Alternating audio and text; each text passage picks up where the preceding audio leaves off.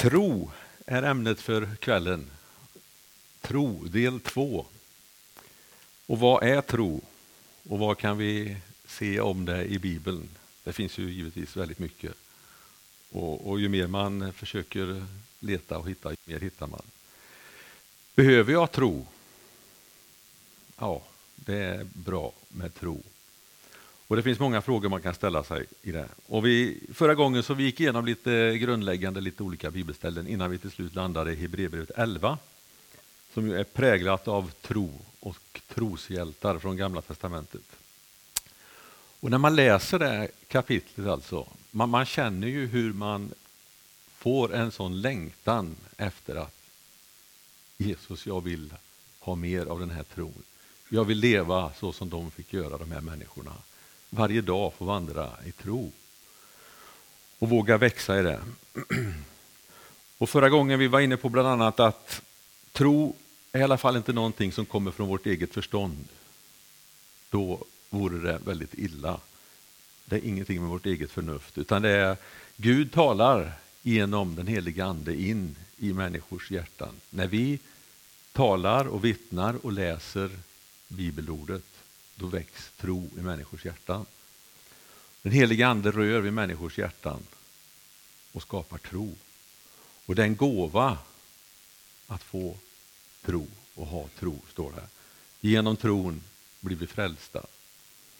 Och den gåvan den kan vi ta emot eller förkasta. Det är upp till dig och mig att ta det beslutet. Och Det står i Andra Korinthierbrevet 5 och 7. Vi lever här i tro utan att se. Alltså det kristna livet är en vandring i tro utan att se. Men när vi lever i tro, då blir vi bevarade också. Det är bevarande kraft i detta. Och tron är alltså grunden för vårt kristna liv och vi ska sträva efter att växa i det. För allting runt omkring oss och hur jag lever, hur jag beter mig när jag hamnar i olika situationer, när jag går igenom olika prövningar, när jag vittnar, allting det grundar sig i min tro. Mitt sinne, mitt humör, hur jag gör, det landar på något sätt i hur fylld av anden och hur mycket tro jag har. Vi var också inne på att utmaningen är att använda den tro vi har. Det handlar inte om att titta på att någon annan person har mer tro eller mycket tro jag har ingenting så därför så gör jag ingenting för jag har så lite tro. Utan det handlar om det att vi har en tro på en stor Gud. Det handlar inte om storleken på din tro, men tron på en Gud som är stor och kan göra under. Det är det viktiga. Vi ska gå tillbaka till Hebreerbrevet 11 och fortsätta där vi slutade. Vi var inne lite grann i Abraham, vi ska fortsätta titta på honom. Trons fader är han omnämnd som bland annat. Och I det här kapitlet finns det väl tre händelser ur Abrahams liv som gås igenom. När han gav sig iväg till löfteslandet, när han fick löftet om en son, han var hundra år då, när Isak föddes. Och det tredje när han skulle offra Isak. Och de två första tittade vi på förra gången och vi ska strax komma in i sammanhanget då där han är ombedd eller får uppdraget att gå att offra Isak. Men jag tänker, vi läser från vers 13 och kapitlet ut först så har vi hela sammanhanget med oss. Och då börjar det så här. I tron dog alla dessa utan att ha fått det som var utlovat. Men de hade sett det i fjärran, hälsat det och bekänt sig vara gäster och främlingar på jorden. Det som säger så visar att de söker ett hemland. Hade de tänkt på det land som de lämnat så hade de haft tillfälle att vända tillbaka dit. Men nu längtade de till ett bättre land, det himmelska. Därför skäms inte Gud för att kalla deras, kallas deras Gud, för han har förberett en stad åt dem. I tron bar Abraham fram Isak som offer när han blev satt på prov. Sin enda son bar han fram, trots att han hade fått löftena och Gud hade sagt till honom, det är genom Isak din avkomma ska räknas. Abraham räknade med att Gud hade makt att till och med uppväcka från de döda och därifrån återfick han honom också bildligt talat. I tron gav Isak sin välsignelse åt Jakob och Esau för kommande tider. I tron välsignade den döde Jakob Josefs båda söner och tillbad böjd mot änden av sin stav. I tron påminde Josef på sin dödsbädd om Israels barns uttåg och gav befallning om vad som skulle ske med hans ben. I tron hölls den nyfödde Mose gömd av sina föräldrar i tre månader. De såg att det var ett vackert barn och lät sig inte skämmas, skrämmas av kungens påbud. I tron vägrade Mose som vuxen att kallas faraos dotterson. Han valde att hellre bli förtryckt tillsammans med Guds folk än att ha en kortvarig njutning av synden. Han räknade Kristi vanära som en större rikedom än Egyptens alla skatter, för han hade blicken riktad mot lönen. Genom tron lämnade han Egypten utan att frukta kungens vrede. Han höll ut därför att han liksom såg den osynlige. I tron firade han påsken och strök blodet på dörrposterna för att fördärvaren inte skulle röra deras förstfödda. I tron gick folket genom Röda havet som på torr mark, men när egyptierna försökte, då drunknade de. Genom tron föll Jerikos murar efter att man hade gått runt omkring dem i sju dagar. Genom tron slapp den prostituerade Rahab att gå under med dem som inte trodde, eftersom hon välkomnade spejarna som vänner. Vad mer ska jag säga? Tiden räcker inte för att berätta om Gideon, Barak, Simson och Jefta, om David, Samuel och profeterna. Genom tron besegrade de kungariken, skipade rätt, fick luften uppfyllda, stängde lejonskap, släckte rasande eld och undkom svärdets ägg. De var svaga, men fick kraft. De blev starka i strid och drev främmande härar på flykten.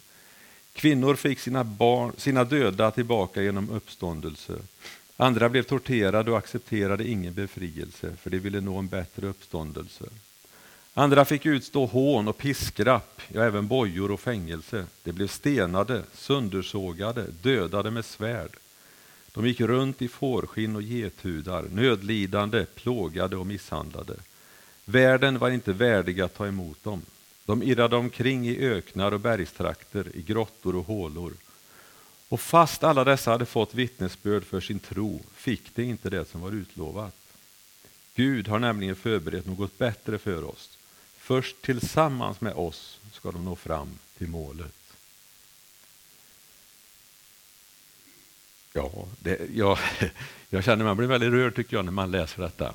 Det tar tag väldigt i, i mitt hjärta i alla fall. När man tänker på vad man läser och vad människor har gått igenom, vad de har fått uppleva och ändå vad som ligger här framför.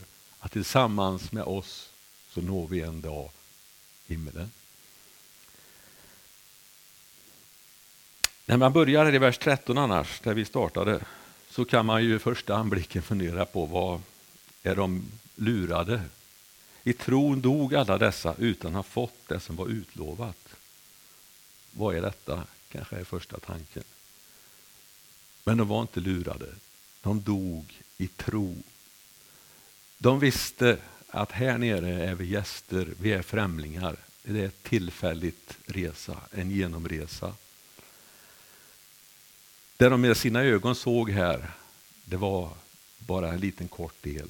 För med sina andliga ögon, och de fick uppleva, så såg de längre bort och längre fram.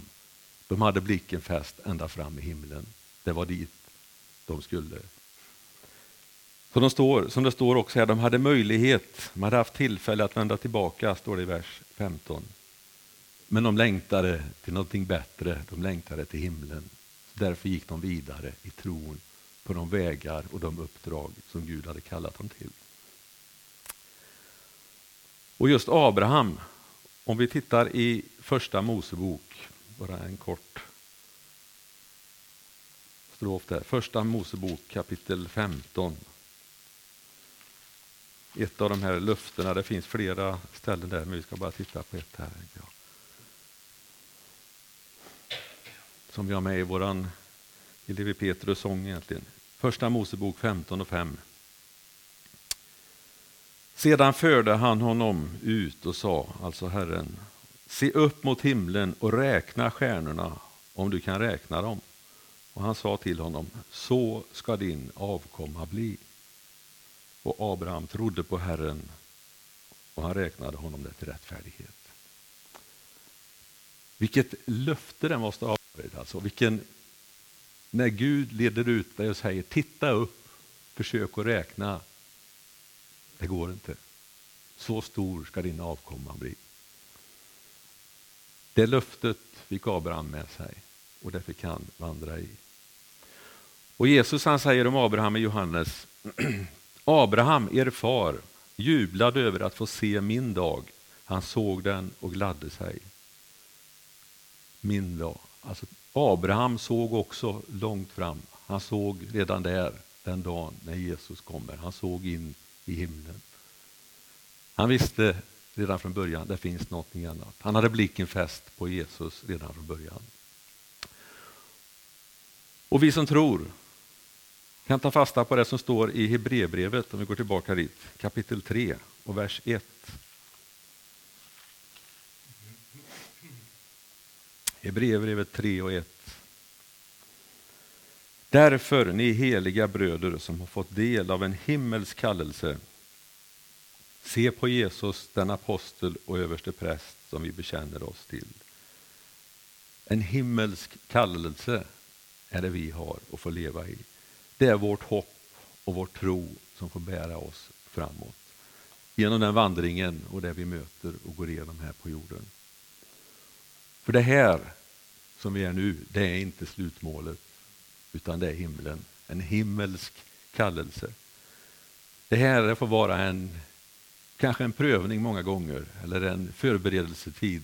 Det får vara tillsammans så mycket vi kan och orkar och få dela gemenskap med varandra för någonting större som ska komma en dag, festen i himlen, när vi får möta Jesus. Och vi är inbjudna, precis som Abraham och Mose och de vi läser om här. Om vi förstår, förstår det här rätt i 11 där så tillsammans med oss så når vi fram till det målet. Men så kommer det här tredje exemplet då om Abraham här. Och det är väldigt starkt tycker jag. jag. jag. tror inte jag har läst det på det sättet någon gång tidigare som nu när jag har suttit med detta. Men det måste vara någonting av det mest trosvissa man kan göra, tänker jag. Alltså, Abraham har fått löftet om Isak. Och det fick han här tidigare. Och vi kan, eh, ja, vi kan slå upp i Första Mosebok kapitel 21. Då får vi lite bibelträning. Första Mosebok 21 och 12. Men Gud sa till Abraham, ta inte illa vid dig för pojkens och din slavinnas skull. Lyd Sara är allt hon säger till dig, för det är genom Isak som din avkomma ska räknas. Det är genom Isak som din avkomma ska räknas. Det visste Abraham, det hade han med sig. Att Isak var utvald av Gud. Men så kommer den där dagen som vi kan läsa om i kapitel 22. Vi bläddrar fram en sida i första Mosebok. Verserna 1 och 2. En tid därefter då satte Gud Abraham på prov. Han sa till honom Abraham och han svarade ja, här är jag. Då sa han, ta din son Isak, din enda son som du älskar och gå till Moria land och offra honom där som ett brännoffer på ett berg som jag ska visa dig. Den här dagen när Gud säger till Abraham, ta Isak och gå iväg och offra honom. Jag vet inte hur man skulle reagera eller tänka i ett sådant läge när man först får löftet om att Isak, du ska få en son Isak och genom honom ska du få en oräknelig avkomma. Och sen 34-37 år senare, någonting, det finns lite olika bud om detta, så säger Gud till Abraham, ta Isak och gå och offra honom. Innan han har sett någon avkomma, innan han har sett att släkten har börjat få föras vidare. Jag vet inte, det blir ju kortslutning i hjärnan när man läser de här motsägelserna, tänker jag. Men Abraham han säger ja, han tvekar inte. Han packar, gör i ordning och de går iväg och börjar gå. Och sen kommer vers 5. Och den här jag tycker är så otroligt stark. De kommer fram till den här platsen när Gud säger till Abraham, eller Abraham upplever i alla fall att här ska jag offra Isak. Vers 5. Han sa då till sina tjänare, stanna här med åsnan. Jag och pojken går dit bort för att tillbe, sedan kommer vi tillbaka till er. Hör ni vad han säger? Sedan kommer vi tillbaka till er. Alltså, Abraham måste ju ha förstått, eller liksom haft en sån otrolig tro på att jag kommer inte att behöva offra, jag vet inte. Eller som det står i vers 18 här i, i brevbrevet, va? nej 19. Abraham räknade med att Gud hade makt att till och med uppväcka från de döda. Alltså vilken tro! Han tar sin son, går iväg, börjar offra och säger till tjänarna, vänta här, vi kommer tillbaka. Jag, jag tycker det är, jag vet inte, jag tycker det är så otroligt starkt. Och det vet vi, det händer sen. När Isak ligger där och Abraham står med kniven så får han budskapet, stanna där, gör inte pojken illa. Och i det ögonblicket så får han ju Isak tillbaka till livet egentligen. Helt i motsats, kontrast. Bli ett stort folk, ställs emot att offras. Men där griper Gud in. Stanna Abraham, gör honom inte någonting illa.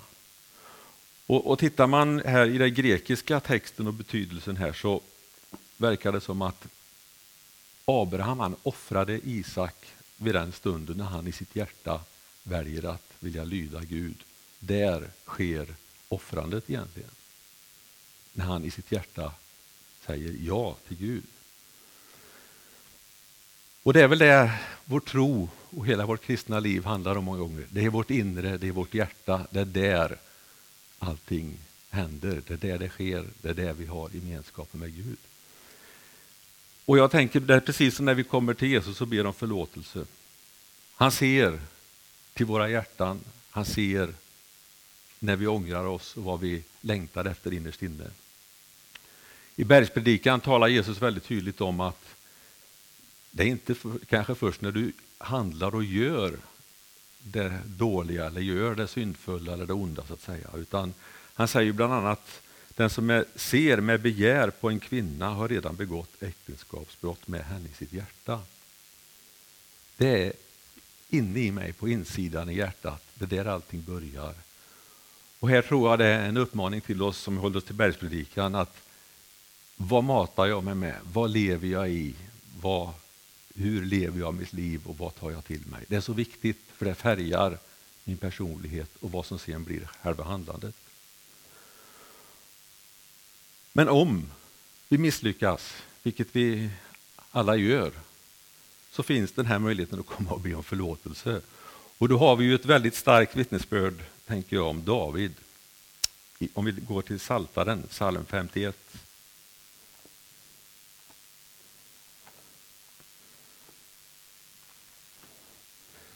Abraham har varit,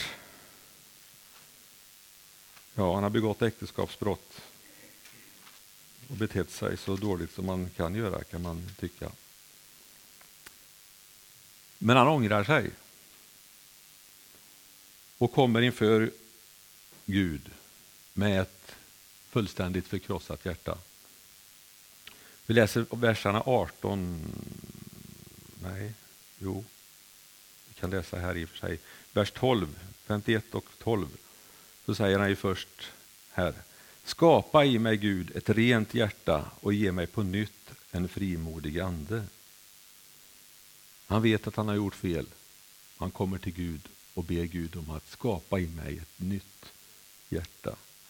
Ett rent hjärta och en ny frimodig ande. Och sen vers 18-19. Slaktoffer gläder dig inte, annars skulle jag ge dig det. Brännoffer vill du inte ha.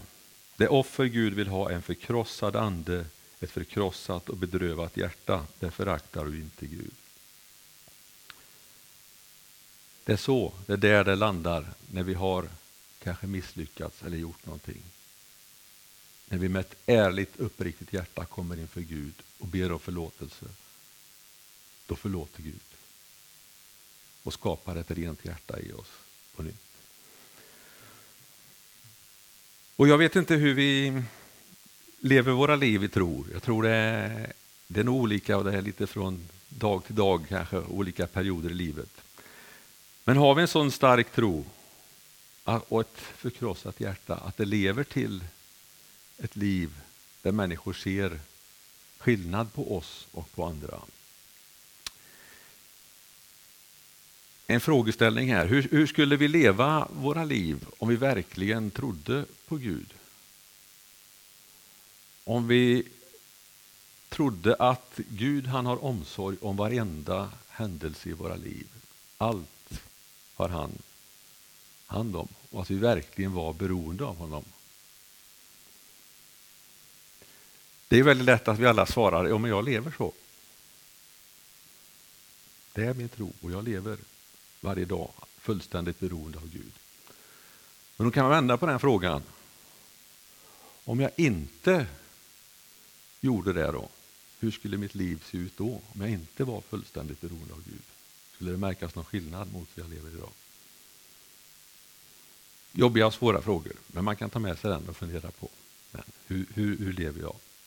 Skulle det vara någon skillnad? Lever jag i tro så att det inte skulle vara någon skillnad om jag säger att jag inte gör det? Hoppas ni förstår vad jag menar. Det är en sån här rannsakande fråga man kan ställa sig. Men vi går vidare i brevbrevet 11. Då kommer Josef, vers 22. Som ni ser så går vi inte igenom varenda vers. Det finns väldigt mycket, men då, då hade vi fått haft flera samlingar. Men här kommer Josef och det är också ett exempel här på en person som visste och kände att han är på vandring mot någonting större och att det är kort och tillfälligt här nere. Första Mosebok kan vi gå till igen. Och kapitel 50.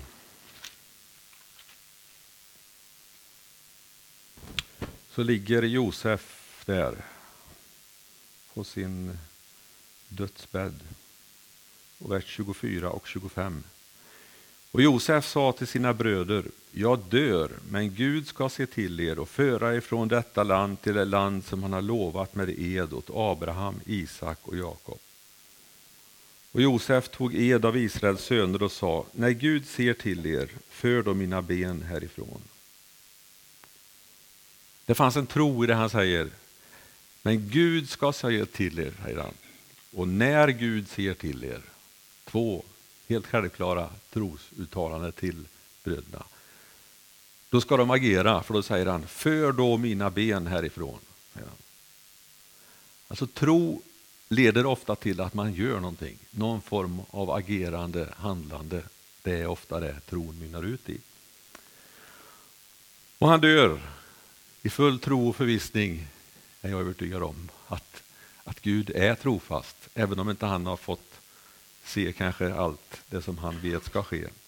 Det finns ingen tvekan här om att det kanske är fel eller någon tvivel på något sätt. Utan han talar tro till bröderna, han dör.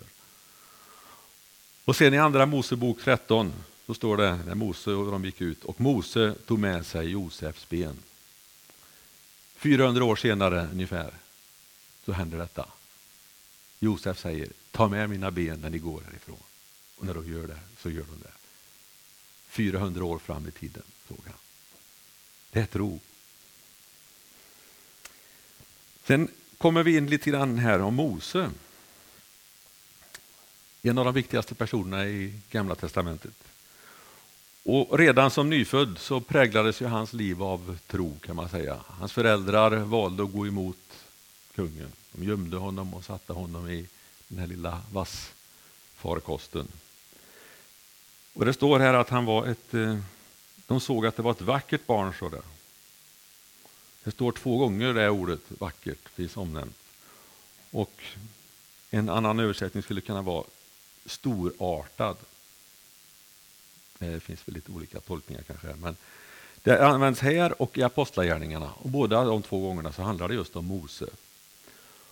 Och det det handlar om egentligen det är väl att Mose var speciell. Han var utvald för en uppgift redan från början. Och det är väl det som döljs i detta, att han var ett vackert barn inför Gud. Storartat, det var något speciellt som låg över honom. Men redan från början alltså så handlar det om ett agerande i tro från föräldrarnas sida. Men sen gör ju Mose själv ett antal val i tro. Det står att han vägrade att kallas faraos dotterson. Eh, I Gamla testamentet står det inte så precis, men det står bland annat att i Andra Mosebok, vi behöver kanske inte slå upp det då, men i kapitel 2, att han gick ut till sina bröder. Det står att han säger att jag har blivit en främling i ett främmande land. Så han väljer i alla fall att inte bli accepterad eller fortsätta att leva som den här adoptivsonen.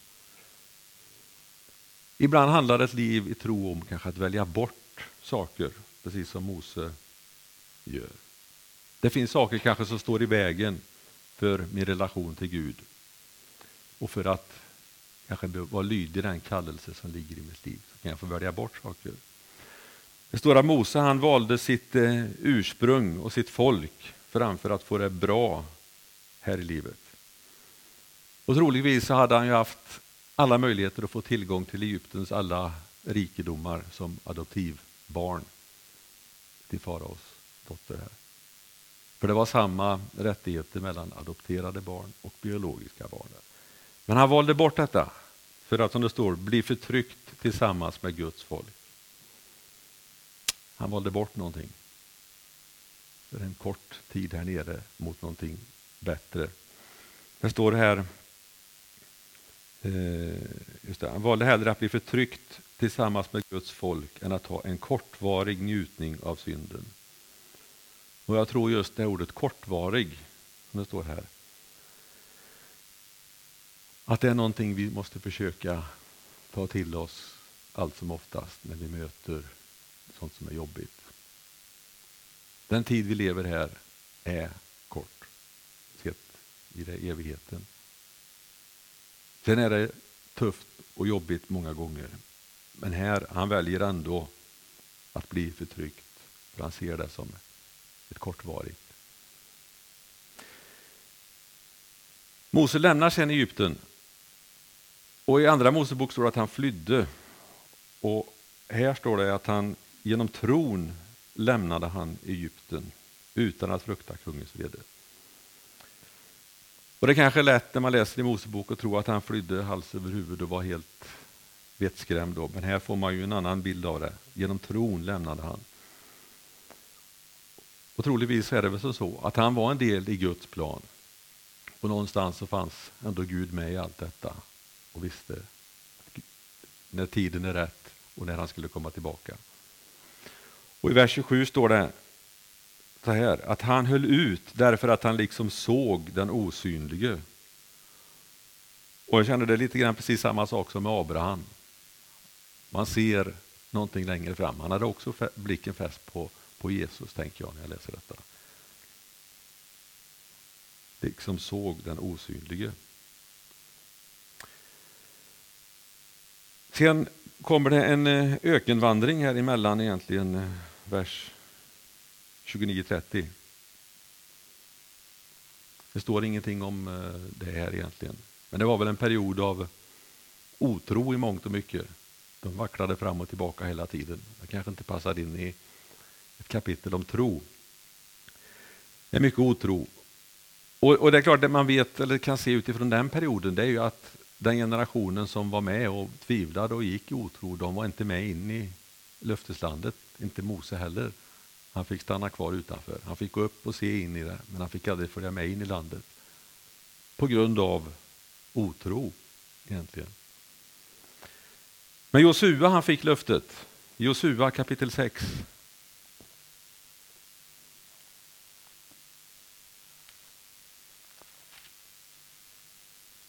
6 och 2. Och Herren sa till Josua, se jag har gett Jeriko med dess kung och dess tappra stridsmän i din hand. Och sen kommer det några verser där det står hur de ska gå tillväga för att inta staden. Och det vet vi att de ska vandra och blåsa och vara tysta och sen ska de ge upp ett härskrig och ska murarna rasa. Och det är klart, man kan ju tycka att det är en liten knepig och konstig strategi av Gud och göra så. Men vad står det då? Jo, det står att de gick. va? Genom tron föll Jerikos murar efter att man hade gått runt omkring dem i sju dagar. Trots att man kanske kan tycka att ja, det var en knepig strategi, så gick de i tro. Och genom tron så fick de också se hur murarna föll, precis som det står. Det handlar om lydnad, agerande, göra någonting och lydnad. Även de gånger då vi kan fundera på hur, hur tänker Gud i detta? Är det verkligen rätt sätt att göra det? Sen kommer det en liten eh, sista exemplet egentligen på någon som kanske omnämns lite mer. Så är det den prostituerade Rahab här. Och hon blev skonad och räddad när murarna föll. Och tittar vi i Josua igen där. I kapitel 2, nu står det lite grann om detta. 9 till 11. Uh, eh, ja, jag vet att Herren har gett er det här landet, säger alltså Rahab här. Då. Vi har gripits av skräck för er och landets alla invånare bävar för er. Vi har hört hur Herren lät Röda havets vatten torka bort framför er när ni drog ut ur Egypten och vad ni gjorde med Sikon och Og, Amoreernas båda kungar på andra sidan Jordan, hur ni vigde dem åt förintelse. När vi hörde det försvann vårt mod och nu har vi ingen kraft att stå emot er. För Herren är Gud är Gud uppe i himlen och nere på jorden. Folket i Jeriko visste om detta. Man hade det till sig och valde ändå att inte tro. Och i vers 31 i Hebreerbrevet igen. Genom tron slapp den prostituerade Rahab att gå under med dem som inte trodde. Alltså genom sin otro, man vet någonting men väljer att inte tro eller inte lyda, så gick de under. Så att medvetet välja att inte tro är, om man läser här, det får allvarliga och förödande konsekvenser. Det inte bara kan vara farligt och ohälsosamt egentligen, utan det är farligt att inte tro, om vi läser detta. Sen följer en eh, uppräkning av ett antal personer här eh, som har haft tro, levt i tro och fått vara med om stora händelser där Gud har verkat på olika sätt. Gått in, jag vet inte, orädda många gånger men säkert med en viss bävan också i vissa sammanhang här. Men man har fått vara med i hur Gud har levt och gjort under omkring dem. De går inte, går inte igenom i detalj, och det, det går givetvis att, att gå in vidare för varje namn här, men det gör vi inte nu. Men trons väg i alla fall är ju den väg som är den rätta vägen för dig och mig som kristen att gå. Och den enda vägen, den enda rätta vägen egentligen. Och det man har läst om här, det visar ju ändå att en, en beslutsamhet i att leva i, i tro, även om man många gånger inte fick se allting här gå i uppfyllelse, så var de ändå uppfyllda av den här tron att Guds löften, de håller, de gäller och det ligger någonting mer längre fram. Och det bästa, det ligger framför. Det är egentligen det som de lever i. Och det här eviga arvet genom det nya förbundet, genom Jesu försoning. Det, är det, som, det var egentligen det de såg framför sig. Att det kommer en dag när det blir fullbordat. Och det är klart, när man läser det här så är det ju lätt när man tycker att ja, det är lätt för dem och det är lätt att se tillbaka på dem som de, de är ju med i Bibeln, det är klart att de lyckades och det gick bra. Det är därför de är med här. Men, och det är klart, givetvis så bör de ju ha tro för att vara med här så. Och vi tänker, där platsar inte jag. Men det tror jag vi gör allesammans egentligen, om man skulle se det från den här sidan. För det är vanliga människor i grund och botten, med fel och brister. Och vi är alla som kristna kallade att leva i tro, med våra fel, med våra misslyckanden och med våra brister. För i grund och botten så är det nåd alltsammans. Det är ingenting som man gör sig förtjänt av. Gud väljer vissa personer till olika uppgifter. Men det innebär inte att den personen är felfri. Och förra gången jag nämnde någonting om det här med framgångsteologi, att jag tror inte att det är någon eh, biblisk modell att man ska glida genom livet på en, i en Mercedes och äta räkmackor eller glida genom på en räkmacka. Utan jag tror att läser vi Bibeln och ser människorna här så är det fullt med motsatsexempel på det. Att det är prövningar och det är tufft. Det finns ett ställe här, jag vill i Jakobs brev, bläddra fram någon sida eller två. I kapitel 1 och vers 17. Då står det allt det goda vi får och varje fullkomlig gåva är från ovan det kommer ner från ljusens far som inte förändras eller växlar mellan ljus och mörker. Allt det goda vi får låter ju väldigt bra, väldigt lätt att ta till sig. Men så kan vi titta i verserna 2 4 i samma kapitel. Då får den en liten annan nyans. Då står det så här, räkna det som ren glädje mina bröder när ni råkar ut för olika slags prövningar. Ni vet ju att när ni när er tro prövas, då ger det uthållighet.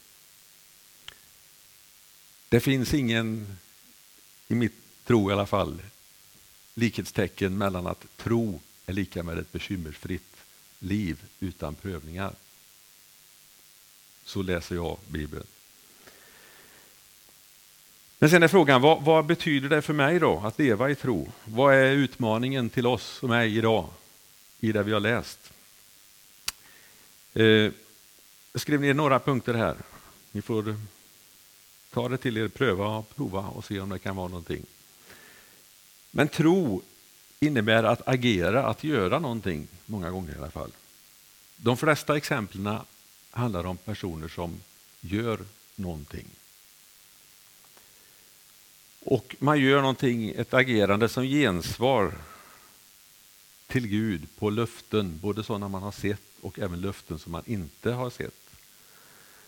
Alltså en, i övertygelse snarare då än en tro som tror. Det handlar om det här med en, en förvissning och inre övertygelse om någonting. Det är i den tron man agerar och, och går.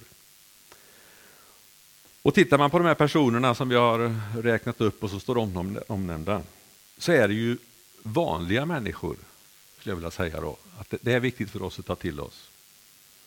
De är med om under och de är med om kraftgärningar, men det är Gud som verkar genom dem. Och De flesta av de här har ju väldigt mycket tveksamheter med sig i bagaget, om man ska titta på det. Noa, full och naken i tältet låg han, står det. Och Abraham, han ljög bland annat om Sara. Eh, Jakob lurade sin far, Mose var mördare. Hela Israels folk de var väldigt otacksamma och vinglade fram och tillbaka. Gideon tvivlade, David äktenskapsbrott och lät mörda människor egentligen. Allt detta visar ju, tycker jag, att Gud använder vanliga människor med fel, brister, tillkortakommanden. Och jag tror det är viktigt för oss och förstå det och veta det. Det var inga helgon i den bemärkelse som Gud använder. Det vi har sett, de här troshandlingarna, handlar ju inte ofta om så säga, befrielse från lidande och helande i, i den bemärkelsen. Det handlar många gånger om offer. Någon får flytta iväg med hela sin familj och dra iväg. En av dem får bygga en stor båt på torra land och folket hånar honom. En får löfte om en son som man sen blir ombedd att gå och offra. Någon väljer förföljelse framför det här välstånd och njutning som man ser som en kortvarig tid. Då. Men det handlar också givetvis om att man vinner krig, man blir skonad från lejon och eld och olika saker. Men det finns inget likhetstecken med att när vi vandrar i tro så utsätts vi inte för olika prövningar. Och ibland så fick man se att tron ledde till någonting som skedde nu och då. Man fick uppleva det med sina ögon. Israels folk, man gick genom Röda havet, Jerikos murar föll. Men ibland tog det lång tid. Josef, det tog 400 år innan benen fördes ut. Man vandrade i öknen länge. Abel blev mördad. Abraham han fick vänta länge på sin son. Det står omnämnt att det var många som utsattes för tortyr och förföljelse, man blev slagen. Att vandra i tro innebär inte alltid att vi får svaren nu, idag, på stört. Ibland kommer det lite senare, ibland får vi troligtvis inte se allting fullbordat för den dagen vi är i himlen. Precis som många av de här människorna. Men tro belönas av Gud. Det står Gud lönar den som söker honom. står det. Och inledningen i kapitlet här, vers 2 och vers 39 så står det att de fick sitt vittnesbörd av Gud. Alltså Gud gav dem ändå beröm eller talade om dem för att det de gjorde, de vandrade i tro. De var trogna. Och I Matteus 25 och 21 står det till en av tjänarna, hans herre sa till honom, bra du gode och trogne tjänare, du var trogen i det lilla, jag ska sätta dig över mycket, gå in i din herres glädje. Och det är väl det som på något sätt måste få vara det vi fäster blicken på där framme. När Jesus en dag säger till oss, du gode och trogne tjänare, du var trogen i det lilla, kom in, välkommen. Egentligen så slutar ju kapitel 11 här någonstans. Då, men jag skulle vilja avsluta med att vi tittar på början på kapitel 12. För det är ju egentligen en direkt fortsättning. Eh, bara lite kort. Vi kan läsa de första tre verserna. När vi nu har en så stor sky av vittnen omkring oss, låt oss då lägga bort allt som tynger och särskilt synden som snärjer oss så hårt och löpa uthålligt i det lopp vi har framför oss och låt oss ha blicken fäst på Jesus, trons upphovsman och fullkomnare. För att nå den glädje som låg framför honom uthärdade han korset utan att bry sig om skammen och sitter nu på högra sidan om Guds tron. Tänk på honom som fick utstå sådan fiendskap från syndare så att ni inte tröttnar och tappar modet. Alla de exempel vi har tittat på och fått som jag tror till vår uppbyggelse och givetvis som ska styrka oss har vi ju inte fått bara för att titta på och bli så att säga, vad ska man säga nostalgiska eller liksom tycka oj vad bra. Utan jag tror vi har fått de exemplen för att vi ska vilja och längta efter att blicka framåt och också få leva i den här tron och gå på de här vägarna. Och uppmaningen att vi blickar framåt, att vi tittar på Jesus i allt det vi möter. Att vi har blicken fäst på honom, precis som Abraham och precis som de övriga här. Att man såg någonting där framme. Och så får vi göra idag med. Fästa blicken på Jesus och vandra med honom i tro. Det var en genomgång av Hebreerbrevet kapitel 11. Det finns jättemycket mer givetvis att fördjupa sig i här men eh, det svåra är väl att avgränsa och sätta gränserna så känner jag. Men läs gärna kapitlet hemma på egen hand och, och följ upp de här. Det, det, det ger väldigt mycket och man får, tycker jag, en, en längtan efter att och våga tro mer och våga gå i detta. För det är, jag känner i alla fall det, att det är bibelord som får nytt ljus och får nytt liv när man grottar i detta.